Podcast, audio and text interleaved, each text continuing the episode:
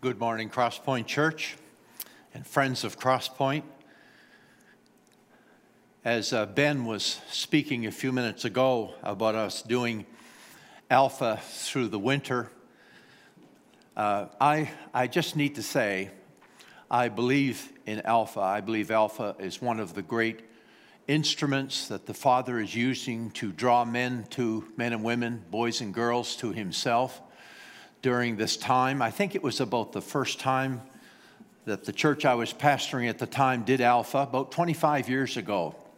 And uh, the first night was three or four days away, and uh, the man in our church, his name was Ron, who was running the Alpha, says to me, uh, "Have you, are you bringing someone?" And reminded me, pastor or not, I would not be allowed in unless I brought a guest. So, with two or three days to go, I uh, walked next door to the house next door, knocked on the door, and uh, the guy answered, and I told him we were holding an alpha, a dinner at the church. I said, Dinner and a movie, come and join us. Would you come? And he said, Yes. And the great news about that, it was just a few weeks later that both he and his wife committed their lives to Jesus Christ. What a wonderful thing. So I believe in Alpha Monday, February the 22nd, 8 p.m. I hope you can join us. Plan to join us. Plan to speak to someone that would also join us for online Alpha. Darla took out her crayons and scrawled, scrolled a letter to her heavenly Father. She wrote, Dear Mr. God, did you really mean do unto others as they do unto you? Because if you did, I'm going to fix my brother. Now, little Darla wasn't the first person to rewrite what has become known as the Golden Rule. Here are a couple more distortions. Do unto others before they do it to you. Here's another whoever owns the gold gets to make the rules. Oh, yes, there's no questions that there, there have been misinterpretations over the years, there have been adaptations, and there have been some outright corruptions of the golden rule. But the real thing, the real thing has been called the Mount Everest of ethics. It is considered by many to be the high point of the Sermon on the Mount. Here it is, Matthew chapter 7 and verse 12. Do for others what you would like them to do for you. This is a summary of all that is taught in the law and the prophets.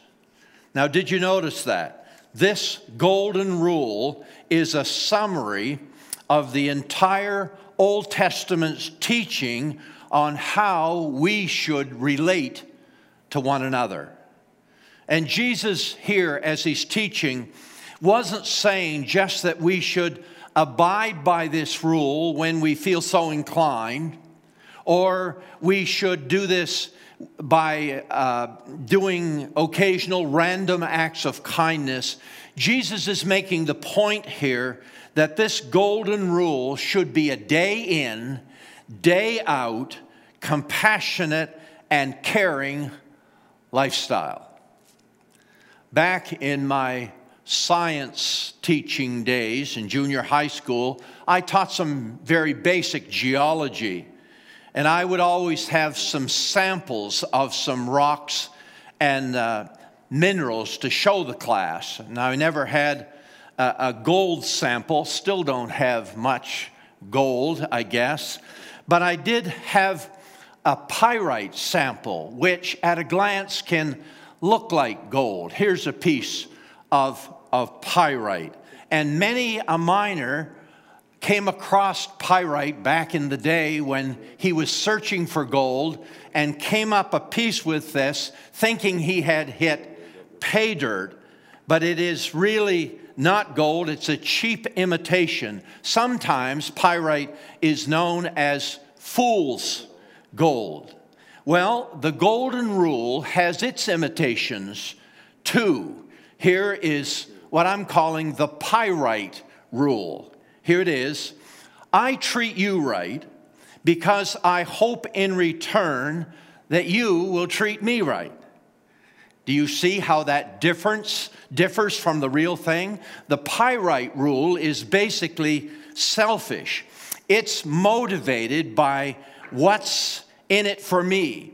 It is just protecting your own self interest. Now, I want you to look again at the golden rule. Here it is I treat you the way I would like to be treated. It's selfless. It is the complete opposite of the pyrite rule. We are caring towards others not to get equal treatment, but we do it regardless of the recipient's behavior. Can you imagine a world, the world, what the world would be like if everyone were to practice the golden rule every day in every way? We wouldn't have to lock our doors at night. There would be no contract necessary. A handshake would do it. No office politics. No hurtful gossip. No bickering over who gets the COVID vaccine first. We would live in a world of forgiveness, compassion, peace, and goodwill, and even unfailing good manners. But the world isn't really like that, is it? And why not? Why not? Is it because is it because you think the golden rule is too complicated for us to understand? No, I don't think so. Some years ago, pastor and author Martyn Lloyd Jones said this We do not do unto others as we would wish them to do unto us, because the whole time we are thinking only about ourselves and we never transfer our thoughts to the other person. Ouch. It's because Jones is saying, because Lloyd Jones is saying, because of that inborn me first instinct we're primarily, primarily, he's saying, selfish people who are preoccupied with our own well being. It's like the story of children whose cat had recently delivered a litter of kittens, and the, the youngsters peered into the cardboard box and watched with delight as the, as the tiny kittens snuggled together. Ah, isn't that cute? exclaimed a little girl. They, they, they love each other so much, they're trying to keep each other warm. Well, not exactly, said their world wise mother. Actually, they're trying to keep each other warm.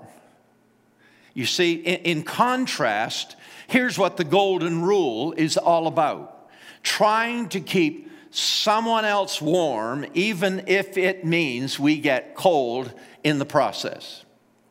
Now, some people, it would seem, lose their good intentions in the face of everyday stresses, pressures, and reality, as did the California motorist whose car had a license plate that said peace.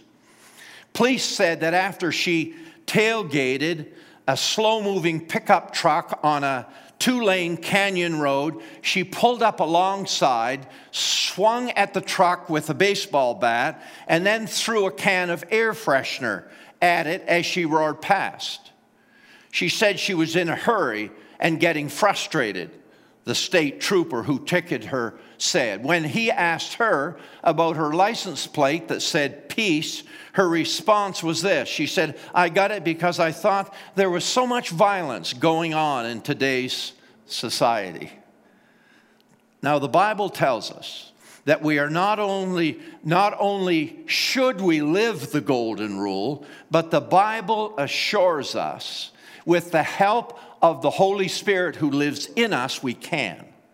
But here in the Sermon on the Mount, and our focus is just this one verse for now, uh, not, uh, we're only told one thing. We're just told to do it. So, for the next few minutes, to, to help you actually live the golden rule, I need to give you some how. How, what, and to do that, to help you with the how we do it, let's visit some other scriptures along the way. So, to live the golden rule, I have four things to say to you. Here's the first to live the golden rule, remember the value God places on human beings. We read in Matthew chapter 6 and verse 26. We looked at this a couple of weeks ago. Look at the birds. Aren't you more valuable to him than they are?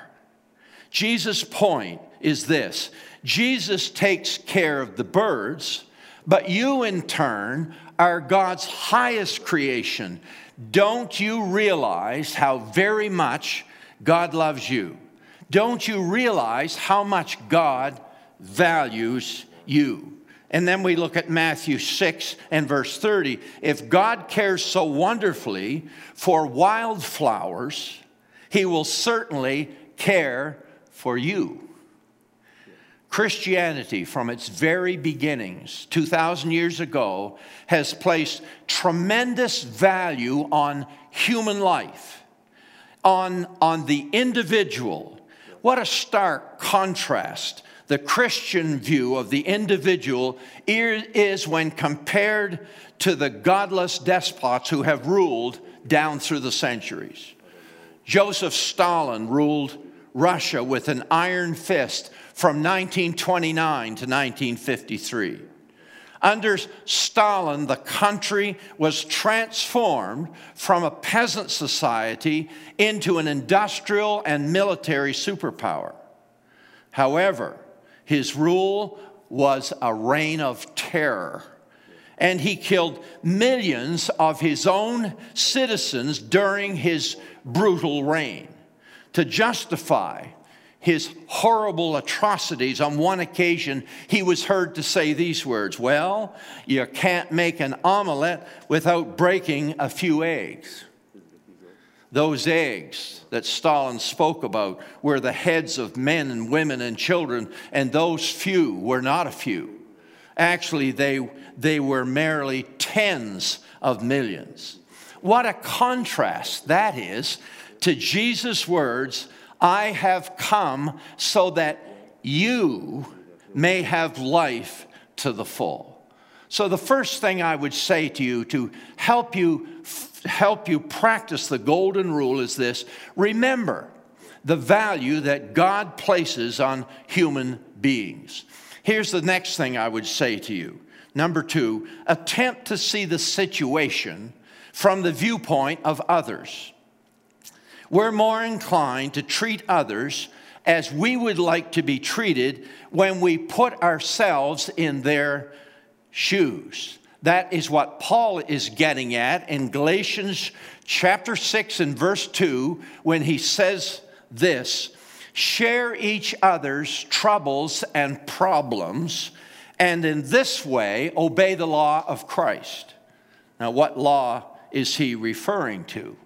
And the law he's referring to, of course, is the golden rule. How can we carry another's burden unless we understand the burden as they themselves see it? The subway car was crowded, and some hid behind newspapers, some catnapped, Some gazed mindlessly out of the window, and the, the door op- opened, and a mother got in with three kids in tow. She looked frazzled, she looked tired. And she dropped into a seat and, and sat trance like while her kids frolicked around her. They got a little boisterous, and, and when a push sent one of the children crashing into the newspaper of a man across the aisle, the man responded with a comment that echoed the sentiments of all the onlooking passengers in that subway car. He said, Ma'am, why don't you control your children? The lady lifted her head and slowly focused on her critic, and in a quiet, flat voice, she said, Oh, I'm sorry. We just came from the hospital, and their father just died. And I guess they don't know what to do with themselves. And suddenly, the perspective of every person in that subway car who heard that exchange, they changed. They changed from criticism, a spirit of criticism, to one of compassion. Is there someone? Is there someone whose shoes you need to slip on for a moment and view the world from their perspective? Maybe it's someone close to you, someone you love, one of your children, a fellow employee, a neighbor.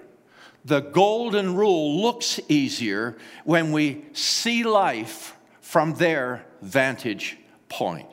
To practice the golden rule, here's number three offer yourself as a conduit of God's love. 2 Corinthians chapter 5 and verse 20, Paul writes and says, So we are Christ's ambassadors. God is making his appeal through us. Now, you know what an ambassador does. The Canadian ambassador to the United Nations travels to New York City, sits in that gathering of representatives from nations all over the world, and represents Canada. He speaks on behalf of the Prime Minister of Canada. He acts on his behalf. He carries out the Prime Minister's wishes. If Prime Minister Trudeau has any request to make of the UN, he makes his appeal through his ambassador. And hear me now, that is precisely what God wants to do through you and me. We are his personal representatives here on planet Earth. He is making his appeal through us. Some years back when I sat on the board for the Atlantic District of the Wesleyan Church, there were occasions when the district superintendent could not attend a function. And he asked me to go on his behalf, act on his behalf, speak on his behalf, which I did. I recall saying to him something like this I'll go any time, any place, on any occasion, and I will represent you as best I can. That is the offer that God wants us to make to Him. Anytime, any place, on any occasion, I will represent you as best I can. Will you do it? Father, let me think your thoughts. Would you speak through me? Would you love through me? Here's number four to live the golden rule, choose daily to make a difference. Doing for others what you would like them to do for you is an act of the will. It is a daily, conscious decision. And I take you to James, the book of James, chapter 1, verse 22. But don't just listen to God's word, you must do what it says, otherwise, you are only fooling yourselves. Christian author, pastor Lee Strobel tells this story. He says, I, I vividly remember an incident that occurred during the spring when I was in the fifth grade.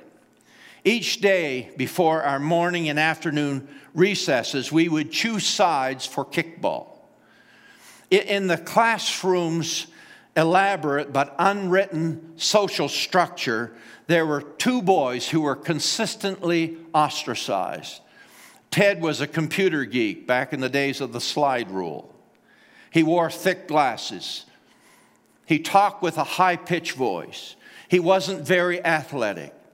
The other youngster, Johnny, was overweight. He had failed the fifth grade twice. So he was older than the rest of us. Nobody hung out with either of them. In fact, they weren't even friends with each other.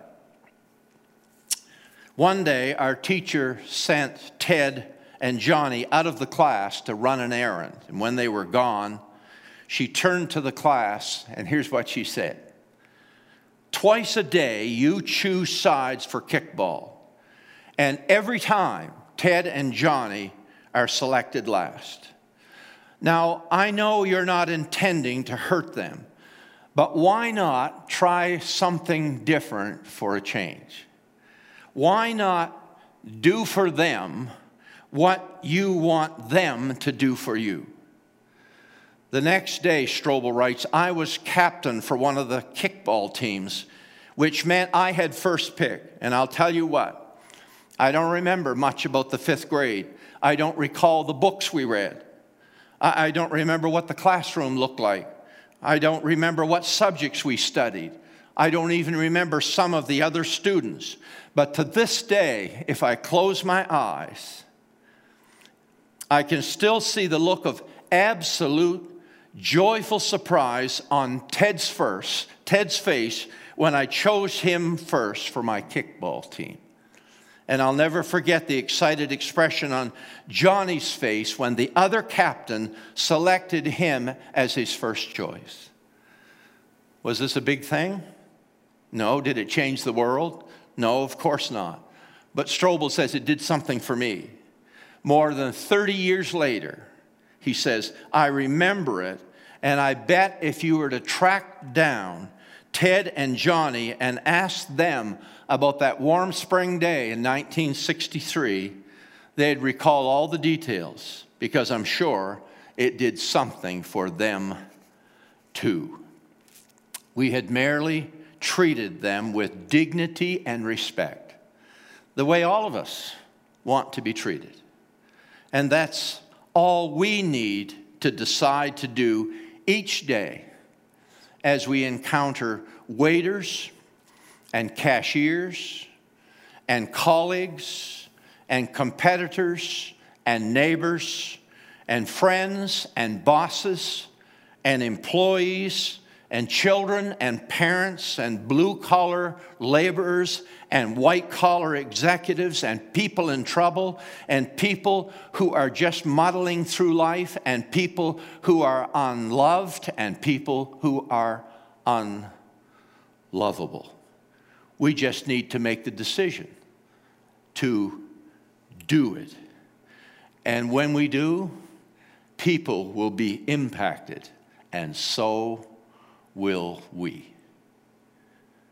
Matthew 7:12, the golden rule. Do do for others what you would like them to do for you. This is a summary of all that is taught in the law and the prophets. And remember, it is a message to obey, not just to listen to.